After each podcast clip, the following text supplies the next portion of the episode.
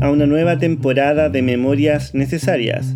Les habla Claudio Merino Jara, junto a José Manuel Manríquez y Sebastián Medina.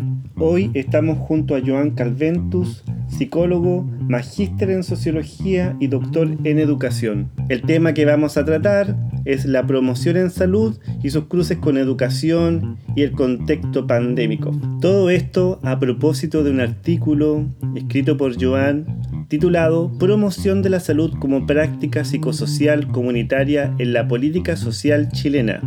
Bienvenidos a Memorias Necesarias. Sebastián Medina. Eh, uno de los núcleos del, trabajo que escribiste eh, es esa diferenciación entre una promoción y una prevención, ¿no es cierto? Eh, promoción referida al objeto de la salud versus una prevención referida a la enfermedad.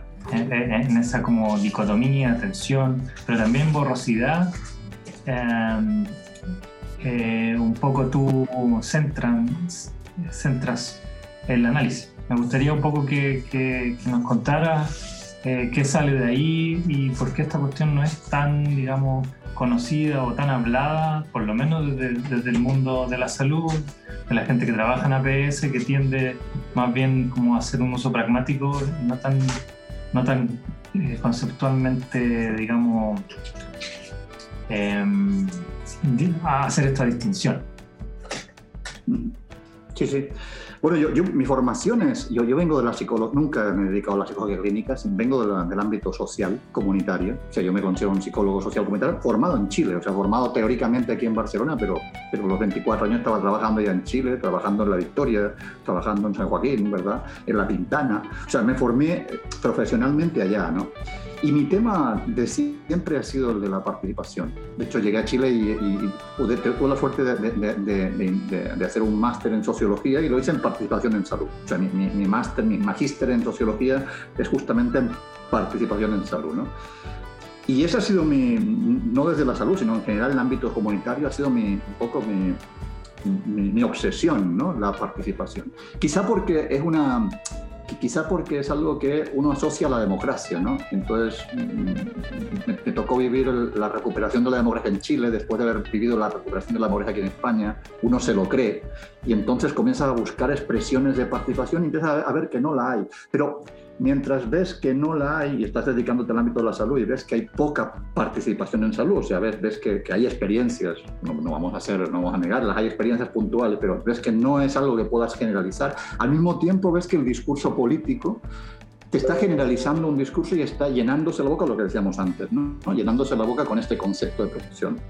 Y entonces es cuando, bueno, te planteas a qué promoción se están refiriendo, ¿no? Y, empiezas como a preguntarte y empiezas a preguntarle desde el contexto práctico, desde la aplicación práctica, empiezas a preguntar, bueno, ¿qué se entiende por promoción? ¿No? Porque en teoría la promoción está asociada a la participación, está asociada a lo político, a lo ético, a, la transformación, a la emancipación, al empoderamiento, ¿verdad?, de, un cierto actor. Pero en la práctica, cuando empiezas a preguntar, te das cuenta que la promoción, ahí, ahí ves que está confundida con otro concepto que es primo hermano, pero que que apunta a aspectos distintos, que es la prevención. ¿no? Entonces lo que empecé a hacer, de hecho estaba, estaba a punto de ir a Portomón, estaba a punto de, a poco, a poco, a poco tiempo de ir a Portomón, eh, me acuerdo estaba en Santiago y empecé a, a, hacer un trabajo desde la metodología más cualitativa, empecé a jugar con las asociaciones, ¿no? empecé a jugar con las asociaciones libres con ciertos conceptos y tomé el de promoción porque me interesaba y entonces lo que hicimos con alumnos, me acuerdo, en Santiago de, de, de CAPS y de, sobre todo CAPS, de atención primaria, era que distintos profesionales asociaran, hicieran asociaciones libres con el concepto de promoción. Y la palabra más asociada, de lejos, fue siempre prevención, ¿no? O sea, le, preguntabas al, enfermero o al médico a la enfermera o al, trabajador social o al psicólogo ¿qué, asocias con promoción y te decía prevención, ¿no? Eso ya daba, daba o sea, te, decía prevención y luego te, a lo mejor te asociaba te decía alcoholismo, te decía tabaquismo, ¿no? Hablando de, de tabaco y alcohol, ¿no? Por decirte algo, ¿no? Por tanto, ahí uno empieza a darse cuenta ya que, que, por ahí puede haber una cierta confusión. Y entonces empiezas a estudiar, empiezas a pensarlo, a leer, ¿no? y, ves que la prevención está orientada, la prevención está construida y está definida en negativo. Es decir, está construida y definida, como decía Sebastián, mirando hacia la enfermedad, mientras que la promoción, por definición, pues estás, estás construyéndola y definiendo mirando hacia la, hacia la salud. Y, es, y eso que te lleva, como dice Sebastián, a, pensar, había trabajado el tema de la teoría de la borrosidad y entonces empiezas a ver que, bueno, en, ese continuo entre salud y enfermedad, pues es muy difícil saber en qué momento, o sea, si os pregunto, oye, nosotros cuatro estamos enfermos, estamos sanos, pues no lo sé, no, no lo tendría claro. Yo no, yo no pondría la mano en el fuego, te fijas, a lo mejor pues hay puntos, ¿verdad?, de, de enfermedad, hay puntos de salud, es un continuo borroso, ¿no? Y, y, en ese continuo borroso puedes mirar, eso sí es importante, hacia dónde miras, ¿no? ¿Miras hacia la salud o miras hacia la enfermedad? Y entonces, bueno, creo que ahí ese, análisis te permite pues, darte cuenta que en general en Chile, aunque se hable mucho y se llena la boca el, sistema y la política, se llena la boca con promoción de salud, en la práctica no se está mirando la salud, no se está mirando en positivo la salud, sino que estás eh, mirando en negativo y con otros componentes que después podemos hablar, ¿no? componentes técnicos, de experticia y demás hacia la enfermedad. ¿no? Y ese es un poco el, análisis que, y cómo llego a este análisis y, cómo, lo que me obliga o me lleva o me invita a escribir esto que, que, estamos comentando ahora. ¿no? Mm. Bien, em, bueno, gracias Joan por aceptar esta invitación. Eh, es muy interesante, quiero decir que tu análisis, ¿no es cierto?, es muy interesante. Em, se me vinieron muchas cosas a la cabeza justamente a propósito de ciertas discusiones, del momento también particular que estamos viviendo, desde lo sanitario, pero también desde lo social, ¿verdad? Desde lo cultural y cuál puede ser el impacto que puede tener esto en el futuro. Ahora, eh, yendo, digamos, un poco a la pregunta y tratando de eh, alinear un poco con la idea que eh, preguntaba y expresaba Sebastián, una de las una de las cosas que a mí me, surge, una de las dudas que a mí me surge, ¿no es cierto?, es que en este continuo que tú defines muy bien, ¿no? En este continuo entre salud y enfermedad, ¿no es cierto? Donde realmente todo pareciera que estuviera orientado realmente hacia, la, eh, hacia lo técnico, hacia lo programático y que está realmente relacionado a la prevención. En un país donde tenemos un presupuesto de promoción de la salud muy, muy pequeño, muy ¿no es cierto? Y además con un proceso de transformación, ¿verdad? Tratando de como tratando de achuntarle. Esto yo siento que es como tratar de darle la piñata, le dimos a la promoción o no, pero siempre con un discurso que está orientado hacia la prevención, finalmente. Por eso que está centrada la promoción en la atención primaria desde los centros de, de salud, pero no desde el trabajo con la comunidad, ¿verdad? Eh, y ahí tú haces un, un análisis muy, muy, eh, muy rico, ¿ya? Ahora mi pregunta es, ¿Tú sientes que eso es casual o a qué responde? ¿Será que efectivamente las autoridades no han sido capaces de darse cuenta dónde parte el trabajo de la promoción o tú sientes que más bien responde a intereses de orden jerárquico, de monopolios, de hegemonía, en fin? ¿Cuál es la visión que tienes de eso? Porque además tú, tú decías hace poco que este pareciera que no es un problema solo en Chile, ¿no? sino que es un problema que que tú vas replicando y viendo en distintos lugares, especialmente en esta región latinoamericana. ¿A qué crees tú que responde eso? Claro, eso ya ahora lo que, voy a entrar y te agradezco muchísimo la, la introducción, la, tu presentación, tu pregunta y ese guiño que le haces a la situación actual, ¿no? O sea, algo importante, ¿no? Esto está escrito, como les decía antes, está, está pensado el año 10, el año 11, estaba en Puerto Montt, estaba en Santiago, entre Santiago y Puerto Montt, ¿no? Eh, y, se publicó luego en el año 18. Pero este es, un, este es un escrito, digámoslo así, prepandémico. ¿no? E, esto ahora yo sería incapaz por, por, por pudor, por, por pudor, ¿no? No, no, no, no, no, me sentiría obsceno, ¿no? indecente, si ahora escribiera algo así en este minuto. O sea, sería incapaz. ¿no? Ahora, ahora no podría. ¿no? Entonces... Y por eso te agradezco ese guiño que haces a, lo que es la situación actual, ¿no? Porque quizá la respuesta que te doy ahora o mi interpretación del, por qué podría también eh, servir para explicar o, para preguntarse, no sé si para explicar o para hacerse preguntas respecto a lo que está ocurriendo ahora. Mm. Eh, yo creo que, para decírtelo en una sola palabra, creo que esto responde a intereses de poder o, o a intereses de poder o a, o a, una voluntad política y de poder. Política de poder, de relaciones de poder. ¿no? Es decir, es decir, yo tengo controlada, si, si, si, me hablo, si hablo de promoción, pero hablo de una promoción práctica, ¿verdad? Comunitaria, moral, política y ética, ¿verdad? Y emancipatoria, ¿verdad? Y empoderante. Pero al mismo tiempo lo que estoy haciendo es una prevención técnica desde expertos que tienen el poder, mantienen el poder y aplican el poder, lógicamente consigo el máximo. Y es engañar a la gente mientras la tengo controlada y haciendo con ellos lo que quieran. ¿Sí? Claro. Entiendo, o sea, es el ideal, es, es, es, es, elaborar un discurso y emitir un discurso, ¿verdad? Un relato, un discurso eh, que engaña, retórico, ¿verdad? Que, que, que, hasta puede convencer a los más críticos, ¿no? Pero en la práctica lo que estoy, lo que estoy aplicando es una política, digamos, de, autoritaria, vertical. Es decir, es un discurso horizontal, pero una política vertical, ¿me entiendes? Te, digo, te digo, sí, te, decía eh, que, bueno el, guiño que haces a lo que está ocurriendo ahora, ¿no? Porque, porque yo ahora justamente, si, si, me permites aplicar un poco ese análisis a la, situación actual, yo ahora lo que siento, por ejemplo, lo que falta aquí ahora, porque es muy, es muy, es muy obsceno estar hablando de promoción de salud, cual si aquí no pasara nada, ¿no? ¿no? Aquí yo cantando cual si no pasara nada, como decía el cantautor, ¿no? Cuando en este momento la gente se está muriendo y, y se está muriendo más gente de hambre que por el virus. Se está muriendo más gente, ¿verdad?, porque se les han cerrado los negocios, o se está muriendo más gente por la vacuna que por el virus, o al menos empieza a morir mucha gente por la vacuna. Y aquí no pasa nada. Entonces, desde la salud crítica, creo que es imperdonable e impensable no preguntarse, no, no, no sé si cuestionar, pero menos no preguntarse qué está pasando acá bueno, una de las cosas que está pasando es que quizás está, se está volviendo a reproducir y aplicar la misma concepción de medicina tecnificada en manos de expertos entre paréntesis, digamos, no sé en Chile, pero en España, por ejemplo, estas políticas, estas medidas del último año, se supone que las han tomado un comité de expertos que nunca nadie ha sabido quién lo conformaba, pero al menos el discurso es que estaba en manos de expertos, ¿no? Fijaos, o sea, ¿dónde está entonces esta, promoción de salud que la OMS estaba desde el año, bueno, desde, los años 80, desde, el alma ata, ¿verdad? Está tratando de promover. ¿Dónde está la promoción de salud? ¿Dónde está la promoción de salud cuando, por ejemplo, ahora, ahora, por ejemplo, solamente se acepta la vacuna que proponen los expertos, pero no se están respetando, por ejemplo, otros tratamientos como, por ejemplo, no sé, el dióxido de cloro, la ivermectina, el, tratamiento por ozono o, por ejemplo, plantas medicinales, la, Artemisa nua, por ejemplo, que aquí se está utilizando por algunas comunidades, pero que no la están, o sea, incluso lo están censurando. ¿Dónde está entonces ese discurso de la promoción de salud? ¿Verdad? Que, que, está, que está eliminando, que está censurando prácticas comunitarias que se oponen al discurso oficial de la OMS, aquella OMS que estaba defendiendo ese discurso de promoción. Entonces, las razones, creo que en definitiva, para responderte en una palabra, son eso, son políticas, son de control.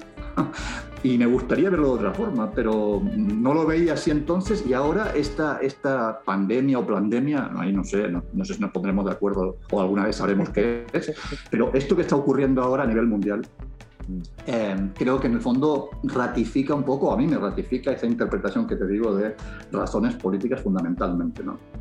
Claro. Eso, no sé si, si fui clarito, ¿no? Muy bien, o sea, de hecho, solo para, para contraargumentar o, o, quizás para agregar una idea, que cuando tú hablas, ¿no es cierto?, sobre, por ejemplo, sobre eh, sobre la Carta de Ottawa, eh, una cosa que surge, ¿no es cierto?, esta idea de entregar las herramientas. Pero ¿quién entrega las herramientas? Alguien que tiene poder a alguien que no lo tiene. Entonces, ya francamente, ¿no es cierto?, en la propuesta hay una relación de poder de alguien que sabe a alguien que no sabe, que es la comunidad, aparentemente, por lo que, por lo que aparece también se desprende del análisis, ¿no? Exactamente, exactamente. Sí, sí, sí, sí.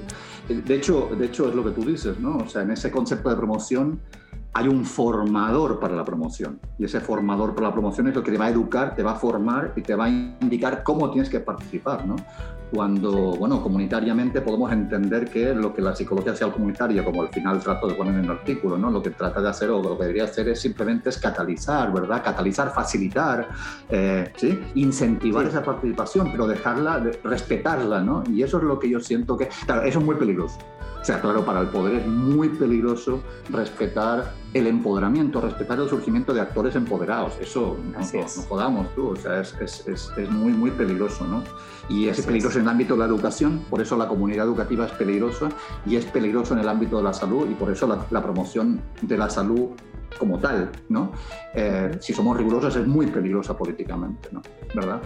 Y ahora lo estamos viendo, ahora lo estamos viendo, o sea que, bueno, que ahora, estamos viendo el poder que se puede tener en salud, ¿no? El ámbito sanitario, el poder que, puedes, es capaz de encerrar a 3.000 millones, 3.000 millones de personas encerradas en sus casas en algún momento, ¿no?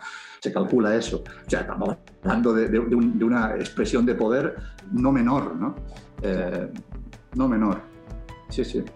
Perfecto, gracias, John.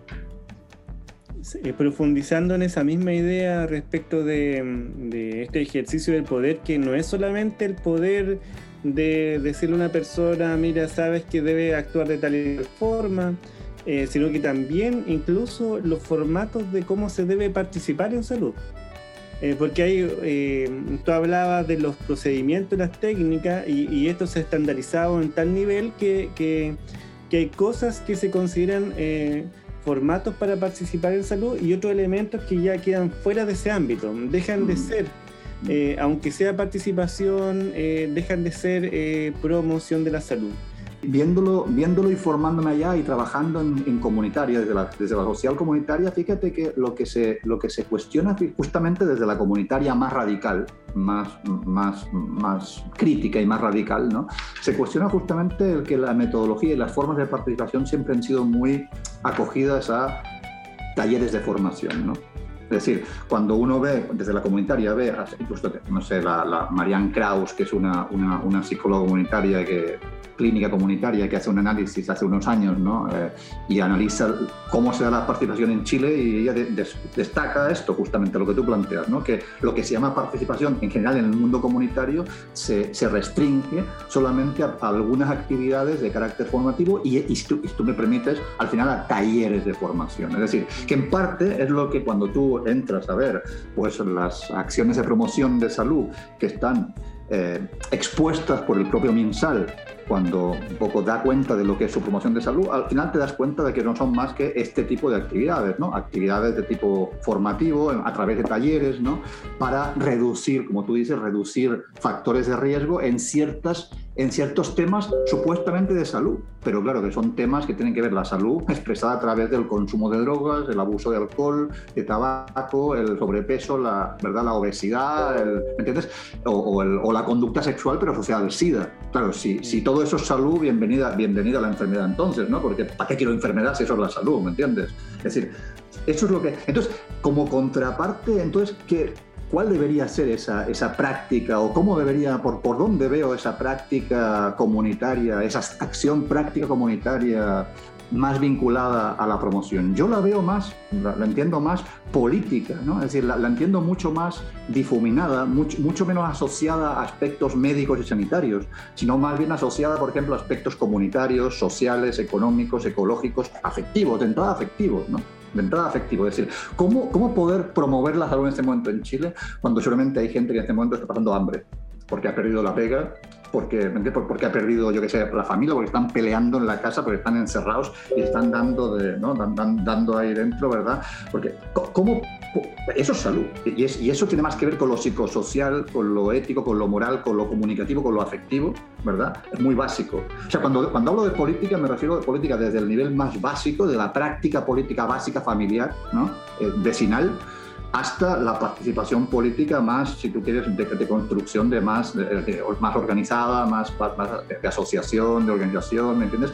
Y, que, y, que, y, que, esté vinculada pues, a todo tipo de ámbitos, ¿no? Al ámbito de la alimentación, al ámbito de la educación, o sea, en ese sentido, si tú quieres difuminar, ¿no? Eh, difuminar la salud, verla, verla transversalmente expresada en todos estos ámbitos, ¿no? Si tú quieres también desperfilar ese, ese, ese experto en salud, desperfilarlo, desperfilar las disciplinas, tender a una suerte de transdisciplinariedad, ¿verdad? Donde, donde la participación comunitaria sea, pues eso, una borrosidad de, de disciplinas, porque es una, una borrosidad política, ¿no? En el buen sentido, en el sentido de la polis, ¿no?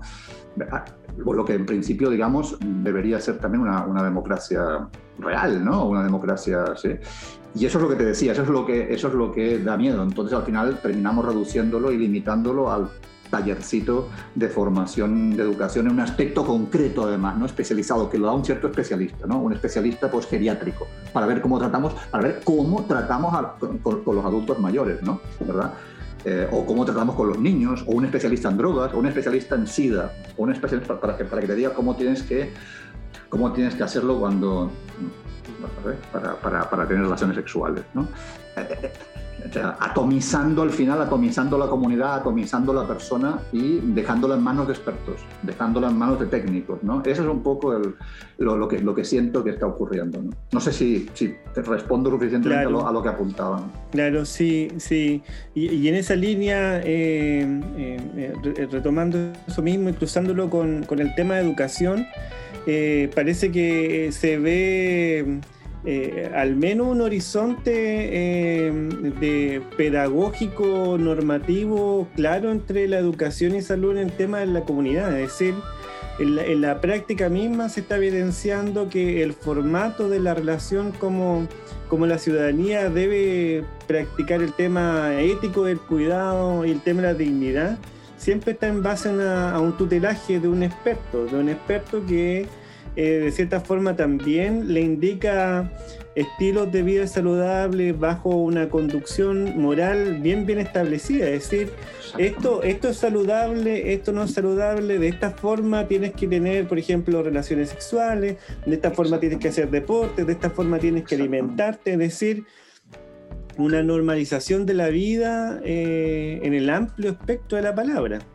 Y, y, y, y enajenante desde el punto de vista político.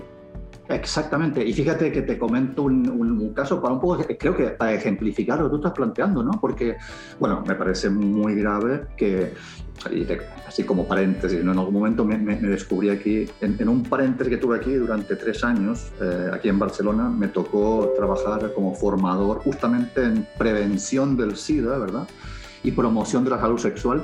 Y me descubrí ahí enseñando cómo tenían que relacionarse sexualmente chicos de 17 años, ¿no? O sea, eso, eso es grave. O sea, para mí es muy grave. Yo, de hecho, en algún momento detuve el, carro y les dije, oye, miren lo que estamos haciendo aquí. O sea, ¿quién soy yo con 40 años en ese momento, no?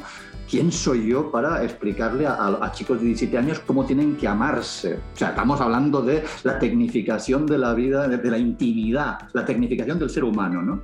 Desde, desde el concepto de prevención o de promoción, ¿verdad? Pero fíjate ahora, ¿no? Pues, pues, la cosa puede ser incluso aún más grave. Yo en este momento, y ahí te voy a vincular, como tú dices, educación con salud. Este año pasado, al comienzo de este año, ahora en septiembre empezaba aquí el curso y participando en la comunidad, bueno, no en la comunidad, en lo que se llama supuestamente comunidad educativa en, en, este, en este liceo de Mico, les dije, hice la pregunta, decía, oye, pues podemos discutir si, si, el uso de la mascarilla, mis hijos llevan mascarilla siete horas y media, tengo una, una, niña de 10 años y un chico de 14, llevan siete horas y media de mascarilla todos los días, tragando el veneno que supuestamente estamos expulsando, pero que ellos se lo tragan, aparte de las bacterias y el hongo y toda la, la mierda que puedan tener en la, mascarilla. Entonces les digo, oye, podríamos discutir si esto eh, no puede ser peor el remedio, no, no, no estará siendo peor el remedio que la, que la enfermedad. No, no corresponde. No corresponde, me lo dijeron los expertos, porque los expertos nos han dicho que esto, es más, cuidado, no te censuremos. O sea, que, que, hayas dicho esto, que hayas preguntado esto, puede ser incluso motivo de, de, castigo, porque los expertos nos están diciendo, por un lado, lo que son las normas, lo que hay que hacer, las medidas, y no son discutibles ¿no? a nivel de salud, y a nivel de educación, pues hemos, hemos, en este momento hemos de, lo, que es supuestamente la comunidad educativa, ha de responder a las directrices de salud, porque en este momento la autoridad la tienen los sanitarios, por tanto, a callar. Bueno, pues ahí lo tienes, ¿no? Ahí, tienes un ejemplo concreto y claro. Yo me metí la lengua en el culo y simplemente no dije nada más, porque, bueno, porque iba a ser censurado yo y a lo mejor iba a ser censurado mi hijo, ¿me, entiendes? Entonces al final dices, bueno, ya lo, intenté, todo el mundo lo escuchó, quedó grabado, así como está grabando ahora, ¿no? Y no pasó nada, ¿entiendes?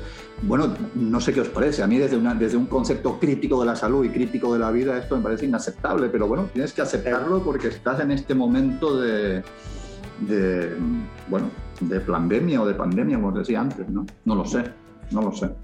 Vuelvo a dejarlo ahí, porque ese es un tema también interesante, ¿no? Sí, Seba. Y en Latinoamérica em, está esta tradición, ¿no es cierto?, de la, de la IAP, de la, de la pedagogía, de la, de la liberación, de, de, toda esta idea de, mm. eh, de comunidades que no, no, no, están, digamos, dadas, sino que se, se producen en, en, en, este encuentro, digamos, de reconocerse, de concientizarse y de hacer como crítica. Entonces igual yo creo que por ahí, digamos, hay una, hay una vertiente eh, bien interesante que, que, de alguna forma eh, tú rescatas también en, como, como, un ideal también de la promoción. Eh, claro, el ideal de la promoción que, que, que, observa críticamente lo que sería la salud también en, en términos de pertinencia local, cultural, eh, versus, versus, y aquí está la, como la antítesis, otra, otra forma de decir salud, otra forma de decir también eh, lo que el, el, sentido mismo de la promoción desde, desde el poder, desde la elite, desde, la, desde el saber. Entonces digamos que esa, esa antítesis o esa dicotomía está caracterizada por la asimetría también. Eh, ¿no es cierto? en, el fondo la, todo, todo la resistencia, digamos, la pedagogía de la opresión es una dialéctica que tiene que ver con que el otro está eh, el, el, oprimido, digamos, eh, tiene que liberarse, o sea, tiene que salir de, esta, de, esta, situación. Entonces, como viéndolo así y ya poniéndolo al caso actual, lo que, lo que puede suceder, digamos, es como una... Eh, también pensando en el caso chileno y eh, después del estallido, digamos. El, oprimido salió, salió a la luz, le golpeó la mesa, dijo, esto no puede seguir así, quizás acá, pero también en otros lados, y, la opresión eh, buscó sus caminos virales para retomar la, la relación como estaba, digamos, o peor, avanzar, avanzar en esta, en esta cuestión. Pero en el fondo la, la, la relación de asimetría me parece que no es tan diferente de la que era antes. Quizás quizá está más claro el, panorama, pero, pero el, riesgo que es es utilizar igual lo que está como, como, como ocurriendo por debajo, porque yo creo que sigue ocurriendo. No, no sé si si hay como una, una idea tuya también y que creo que lo, lo, hay, digamos, acá en el artículo del, del, rescate, de la visibilización, de que acá están ocurriendo cosas de promoción en la salud constantemente en distintos lados, pero que la promoción de la salud oficial ni se entera porque para ellos no es salud, no es una estrategia, no es participación, no nada, un poco la idea de que, que decía Claudia, eh, están fuera totalmente del espectro, pero en nuestro caso, por ejemplo, la politización, la asamblea, los cabildos, eh, por toda esta, digamos, conocerse barrial, es salutogénico eh, de, alguna u, de alguna otra forma. Digamos, pensar el futuro de, de un país eh, es, salud.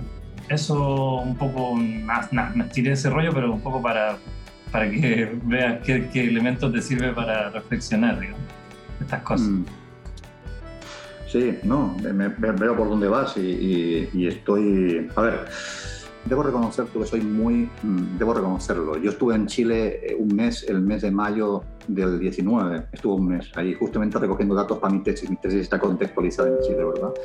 Y, y imagínense, imagínense, estuve durante el mes de mayo del 19 yo vi el mismo Chile o un Chile muy parecido al que había dejado dos, un año antes, un año y medio antes, y yo creo que ahora soy muy respetuoso con lo que, con lo que está haciendo el Chile ahora, ¿no? Creo que, creo que Chile ha vivido desde, justamente desde octubre, o sea, yo me, marché, yo me marché en junio del 19, y creo que a los pocos meses, en octubre, ¿verdad? El 18 de octubre, eh, estalla, estalla el polvorín, un polvorín que estaba ahí, y creo que el Chile que hay ahora, pues tengo muchas ganas de ir para allá y soy muy respetuoso de, opinar respecto a cómo está Chile ahora, ¿no? Eh, muy respetuoso. Creo que, creo que a Chile le ha, tocado duro, ¿no? Le ha tocado duro, le tocó duro los primeros meses, desde el 18, y después empalmó, ¿verdad? Eh, se, empalmó con, la, con esta pandemia o pandemia y, la cosa se ha, tocado doble, doble, doble ración de, de, de carabe, ¿no?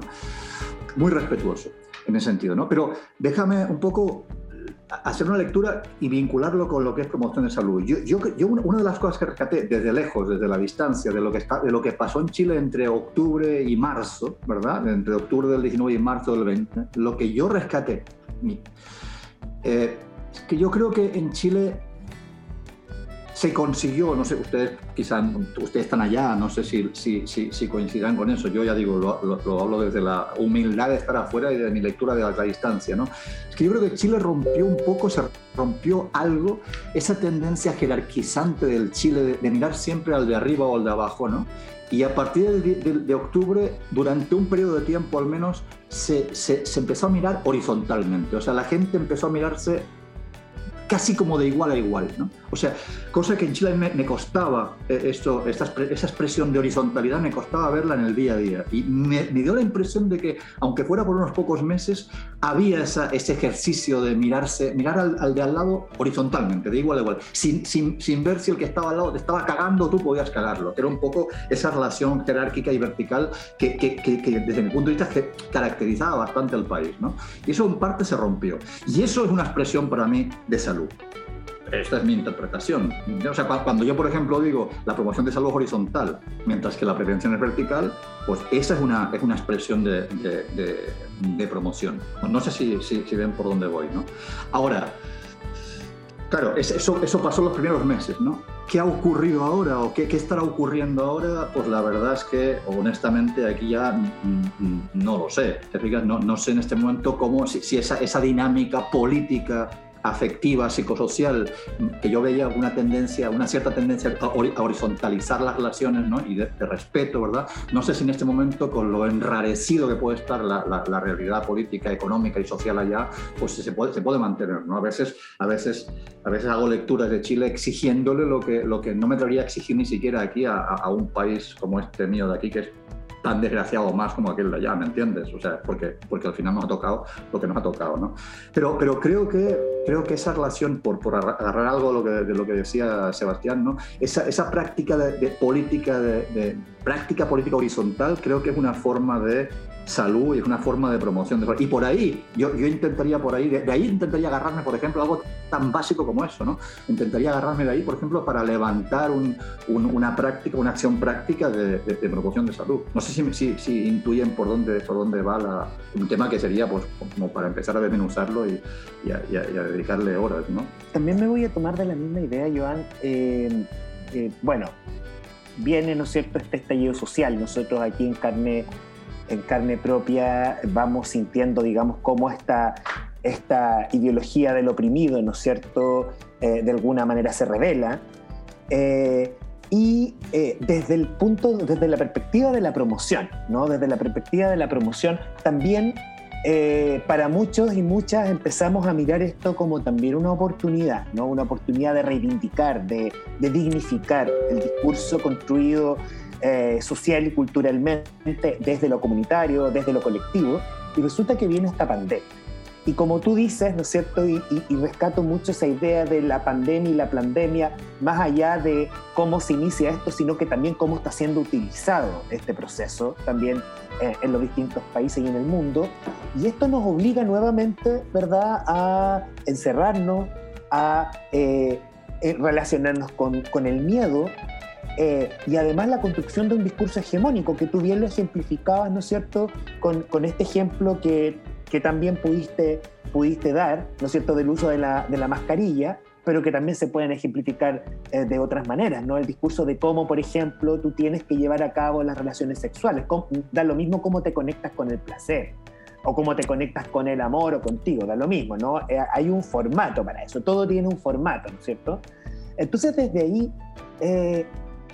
¿Qué te parece que puede ocurrir ahora? Y te, lo, y te lo planteo también porque yo creo que más allá de que hoy día estamos obligados de alguna manera a, mantenernos eh, separados, ¿no? Como que el sistema nos está obligando a separarnos, a, a, perder esa fuerza. Han ocurrido muchas cosas, o sea, yo creo que estamos todos los días eh, mirando una serie de cosas que están pasando y esta sensación de, de angustia y de impotencia, ¿verdad? De no poder salir a la calle libremente porque sabes que además hoy día existe un control eh, pero exorbitado de, eh, de, la, de la libre circulación, ¿no es cierto?, de la libertad de expresión, porque además, ¿no es cierto?, también con mensajes muy claros, el gobierno, ¿verdad?, pintando, ¿verdad?, los murales de Plaza Dignidad, tratando de reestructurar una, eh, históricamente, ¿no es cierto?, una mirada hegemónica nuevamente donde el poder lo tienen ellos y el pueblo no tiene el poder, ¿no es cierto?, y tiene que esperar y tiene que cumplir normas. Sin embargo, eh, también esto, también algo de esto, decía el Seba, nos ha permitido eh, volver a representarnos, volver a participar en asamblea, ¿no es cierto? Volver a participar y desde ahí hay, una, hay el nacimiento de una resistencia. Desde ahí, ¿cómo crees tú que viene la promoción? Yo entiendo que es muy difícil hoy día tener una bola de cristal, ¿no? A mí me encantaría decir, esto es lo que va a pasar y yo creo que eso a veces produce hasta angustia, ¿no? Pero ¿crees tú que existe la posibilidad de que de verdad los discursos eh, comunitarios, el discurso de la construcción colectiva se redignifique, que aparezca, que esto finalmente sea una, comillas, una revolución eh, del pueblo?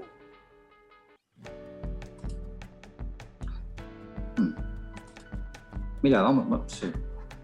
vamos a ver. Yo, el, Seba, el Seba me conoce un poco y, sabe que no, no... Porque aquí tu pregunta, que vuelvo a agradecerte, me, me, gustan mucho tus preguntas, coño.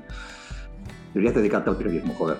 Los periodistas deberían ser como tú. Los periodistas deberían ser así, porque los periodistas lo único que hacen es repetir un mismo discurso oficial, que es un discurso obligatorio, y tú, y tú abres cancha, ¿no? Y el periodista debería, debería ser un, un, abridor de canchas, ¿no? Por eso me, me gustaría que fueras periodista, coño. Eh, te felicito. Gracias. Eh, eh, el, SEBA sabe que no, no su pregunta en fondo es una pregunta que invita a la interpretación, ¿no? La mía es tan válida como la tuya, como la de cualquiera. Y el SEBA sabe que no soy, no, soy, no soy demasiado optimista, o sea, mi, mi, visión en general yo diría, que yo diría que está entre el realismo y el pesimismo, ¿no? Quizá porque la realidad siempre he tratado de buscarle aspectos positivos, optimistas, y le encuentro pocos. ¿no? En, este momento, en este momento yo lo que siento es que la, la situación está compleja. Y, hablo desde el punto de vista de la salud, porque fíjate que esta crisis que estamos viendo mundial, esta crisis es una crisis justificada y legitimada, y, legitimada desde la salud. Es decir, es, una, una, situación política, es una crisis, y se viene, o sea, yo, digo, se viene, creo yo, es una crisis política, económica y social a nivel mundial muy cabrona, muy jodida, pero está fundamentada y legitimada en la salud. Pero, pero piensa bien, digo, digo para, para, porque claro, al decir esto podría ser una, una, una situación crítica jodida. Pero te voy a recordar algo, un poco para justificarte el, por qué me pregunto si es pandemia o pandemia. Les voy a recordar que en el planeta aproximadamente hay 7.800 millones, 7.800 millones de habitantes. Y somos 7.800 millones aproximadamente de habitantes. ¿no? Y de esos 7.800 millones, según las cifras de la John Hopkins, ¿no? Eh, según ellos, la cifra de ellos, ¿no? Es que, lo que me están dando es número de fallecidos, no por COVID, sino número de fallecidos con PCR positiva. Según las cifras de ellos, hay 2.800.000 que han muerto con PCR positiva. Vamos a pensar, o sea, ha muerto 2.800.000, casi 3 millones de los 7.800 millones que somos. Tomo conciencia, digo, 7.800 millones y han muerto casi 3, no llega a 3. 3 de los 7.800. Y hemos cerrado la economía mundial, y hemos cerrado el planeta, y, hemos, y, están ustedes encerrados en sus casas, yo encerrado aquí, y mis hijos están 8 horas mamándose dióxido de anhídrido carbónico, y mis hijos... Y entonces uno dice, ¿será tan grave? O sea, de entrada tengo que celebrar con ustedes que formamos parte del 99,96% de la población que estamos sobreviviendo al virus. O sea, tenemos que celebrarlo, salud por ustedes y yo me, alegro muchísimo porque somos sobrevivientes, ¿no? Pero formamos parte del 99,96% de la población que sobrevive a este mortífero virus, ¿no? Entonces, eso es lo que a mí me... ¿vale? Y entonces digo, ¿Y, cómo está reaccionando esta, y no la, no la población en Chile, cómo está reaccionando la población en el planeta? Bueno, lo que está haciendo es acatando lo que los expertos, a través de los políticos, están obligándonos a hacer. Y en el caso de Chile tienen la ventaja, para responder un poco más, más cerrarme a, tu pregunta, ¿no? En el caso de Chile tienen la ventaja de que han podido, incluso durante esta periodo pandémico, plandémico, no sé, han podido organizar cabildos y han podido discutir. Y entonces estaba leyendo el, documento que me mandó Claudio eh, hace unos días, ¿no? Y les voy a leer lo que, lo que, lo que ahí dice, porque, porque bueno, ustedes quizás también lo leyeron. En respecto al tema de salud, dice acá, dice, lo que, se, lo que se propone desde ese, desde, ese, desde ese cabildo público, o sea, lo que propone el pueblo de Chile es una salud pública de calidad propone más medicamentos y farmacia, mayor acceso y mejor acceso a medicamentos y farmacia y más acceso a personal, equipo de salud y médicos especialistas como recursos físicos equipamiento. Pues no, hay, más, no hay más que decir, no hay más que decir. O sea, lo, lo que, lo, que proponen es lo que, lo, que, lo que tienen ahora en la pandemia. O sea, a lo mejor uno, uno lo que tiene finalmente es lo que, lo que, lo que, lo que pretende, ¿no? Y entonces, ¿cómo puedo ser optimista con, este, con estos cabildos, con el resultado de este cabildo y con, lo, y con, un cabildo que en el fondo, porque también me pregunto yo y digo, bueno, pero vamos a ver, ¿el cabildo de dónde? ¿El cabildo dónde se hizo? ¿En Marte? No, no, no. El cabildo se hizo, se organizó en Chile se organizó en ese Chile, en ese Chile que decíamos hace un momento que era un Chile donde se había tecnificado la salud desde un concepto de prevención, que se, o sea, desde ese engaño, desde esa retórica, donde es una salud tecnificada, una salud vertical, una, una salud jerarquizada en manos de los expertos. Por tanto, ¿de, ¿de, dónde quieres que las personas saquen su discurso? Pues de ese Chile, coño. Por tanto, lo que tenemos ahí en esos cabildos no más que bueno, la expresión de esa, de esa situación que se venía viviendo y que ahora se agravó, esa es mi lectura, se agravó porque por las razones que sean es necesario cerrar a la población. Se habla de un reseteo, no se habla, o sea, se ha publicado, ¿verdad? Desde el Foro Económico Mundial se publica y se dice, mira, el COVID-19, que es de salud, que es un, tema sanitario, es la gran oportunidad para el gran reseteo. ¡Ay! Hostia, está muy bien tú. O sea que a lo mejor, a lo mejor se, se, se está leyendo así. Lo que pasa es que el Foro Económico Mundial el Foro Económico Mundial el día 18 de octubre del año 19, o sea, justo cuando estallaba en Chile el estallido social, el Foro Económico Mundial junto con la Johns Hopkins y con Bill y Melinda Gates estaban organizando un evento 201 donde estaban simulando lo que pasaría en el mundo y en el planeta cuando un coronavirus se extendiera y tuvieran que hacer frente a ese coronavirus. Se llama Evento 201 y es público, es público, o sea, se, puede ver en internet. Entonces uno dice, o sea que es curioso, ¿no? En octubre del, 18, del 19, justo cuando estalla en Chile la, la, la, la explosión social, se organizan la Job Hopkins en la Universidad, Foro Económico Mundial, Bill y Melinda Gates organizan el evento 201 y pronostican y simulan lo que después, tres meses después, empieza a ocurrir y ahora resulta que está ocurriendo todo aquello y ahora el señor Klaus Schwab, ¿verdad?, del Foro Económico Mundial escribe, escribe el libro en julio del año pasado, del año 20, escribe COVID-19 el gran reseteo, oportunidad para el Y entonces empiezas a preguntarte, decir, oye, a lo mejor lo que tenemos es lo que, bueno, lo que, lo que se ha ido cociendo todo este, este tiempo, ¿no? Y, y, habrá que asumir y habrá que apechugar con lo que nos caiga, ¿no? Y con todo este escenario que te estoy describiendo en pocas palabras, pues uno ya me gustaría ser pesimista, optimista, ¿no? Y decir, oye, lo único que puedo hacer en, en, cuanto a optimismo es decirles, repetirles, ¿no? Celebro que formemos parte nosotros cinco, ¿no? Del 99,96% de la población que está superando y está sobreviviendo a este virus mortal, ¿verdad? Que, que, bueno, que nos ha respetado a nosotros, ¿no? al 99,96% de la población. Eso, no sé para, si, si, veis por dónde, por dónde van mis, por supuesto, mis tiros. ¿no? Por supuesto, sí, no, por supuesto. Yo creo que una de las preguntas que uno, yo siempre me hago es qué hubiera pasado sin, sin una pandemia, ¿no? Eh, ¿Qué hubiera pasado en el mundo? Había, era un mundo que ya estaba tremendamente agitado, ¿no? no, no esto no, no, lo que está pasando hoy día, la expresión de, la, de las comunidades, francamente, no es eh, azarosa, digamos. O sea, se, se, se, recompone también a propósito del el inicio de la pandemia, ¿no? Lo que pasa es que ahora la gente todavía no puede expresarse. Exactamente. Bueno, eso es, eso es. Gracias, gracias. Bueno, la conversación ha sido muy, muy interesante, pero ya vamos a tener que ir cerrando. Yo solamente tengo palabras de agradecimiento, Joan. Eh, también, eh, bueno, para nosotros esto es como un círculo de aprendizaje. Cada entrevista, cada conversación, cada reflexión que sale acá es, un aprendizaje que, que, que, lo tratamos de compartir a través del podcast Memoria Necesaria. Así que muchas, muchas gracias. Yo una cosa solo, ¿no? Una cosa. Antes, hace un momento, agradecía a José eh, su, capacidad periodística y, la, ensalzaba ¿no? y la agradecía. Y os agradezco a vosotros, o sea, estas iniciativas de verdad, y no, es muy serio lo que, que siento ahora, o sea, creo que lo que falta en este momento, el último año, lo que ha faltado en el planeta, no sé en Chile, no lo sé, pero en el planeta lo que ha faltado es justamente eso, es debate, reflexión. O sea, lo que creo yo que ha faltado es esto. O sea, ha sobrado censura y ha faltado debate en un momento en que desde la ciencia, desde la salud crítica o no crítica, debiera ser fundamental este debate. Así que yo agradezco mucho, mucho más que ustedes, os agradezco, digamos, que, y, celebro, ¿verdad?, que, que hayáis, eh, que, estéis desarrollando ese tipo de, espacios donde se debata, donde se reflexione, donde se piense, ¿no? Donde se, se, busquen alternativas, interpretaciones, en lugar de centrarse en un solo eh, relato único, oficial, ¿verdad?, y se repita obligatoriamente ese relato. Así que felicidades a vosotros y, y muchas gracias por el, por el espacio. Vaya.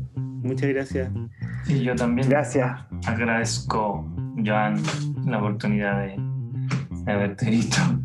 Hace rato que estábamos tratando de juntarnos, nunca tampoco encontramos el momento virtual. Eh, y como recopilando también como la historia de memorias necesarias, también yo creo que, que ese es como el camino, de, de intentar a través de las experiencias de gente que está posicionada eh, tanto teóricamente, pero también con, la experiencia práctica y con, con su postura, eh, tratando de como abrir una cuestión que yo estoy últimamente pensando que es como un confinamiento epistémico. Nos tienen confinados, claro, físicamente, pero el, peor confinamiento yo creo que es más bien de, de la capacidad de pensar en alternativa y de ver y de, y de sentir que que hay otros mundos posibles y que esta distopía, digamos, que, vivimos eh, es eso, es una distopía, no es una, no es una realidad que, que es, inevitable, que podemos hacer otras cosas y que hay muchas cosas por hacer todavía. Entonces, un poco ligando con la Diana, eh, que, también nos abría un poco esa, también agradezco la, la, la mirada de, de Joan, que también va por, por también decirnos, salgamos tenemos, tenemos mucho que pensar todavía, mucho que criticar y mucho que hacer. Así que, Chaltumay. Sí, yo también agradecer, Joan, agradecer, bueno, a, a los tres también eh, esta oportunidad. Eh, ha sido siempre muy, muy interesante. Y sobre todo, Joan, porque de alguna manera eh, entendemos que están pasando muchas cosas en el mundo, pero de alguna manera tu trabajo también eh, nos permitió, y un poco eso ha sido la línea, la apuesta de este, de este programa, eh, de este podcast, eh, también elementos que nos permiten incluso en un momento previo a toda esta, comillas, crisis, ¿no? Que, que, que, ocurre a propósito del estallido, la pandemia y todo lo que está, ¿no es cierto?, todo lo que, lo que directa o indirectamente implica. Eh, también eh, de alguna manera colocar elementos para que eh, para ver que desde ya antes ya habían planteamientos de que las cosas se estaban haciendo de una manera, por decirlo menos, extraña, ¿no? Que había mucha inconsistencia e incongruencia en muchos de los discursos, muchos de los cuales, ¿no es cierto?, eran casi imposibles de cuestionar en ese momento. Y yo creo que hoy día, ¿no es cierto?, ahí está la oportunidad de de poder eh, retomarlo y decir, bueno, efectivamente esto está pasando y entregar y, colocar otros elementos que nos permiten ampliar y amplificar también esta, esta reflexión. Así que yo te agradezco por eso y bueno, por tu tiempo también estar con nosotros hoy día acá y esperemos, por supuesto, tenerte en otra oportunidad también. Muchas gracias. Súper, gracias.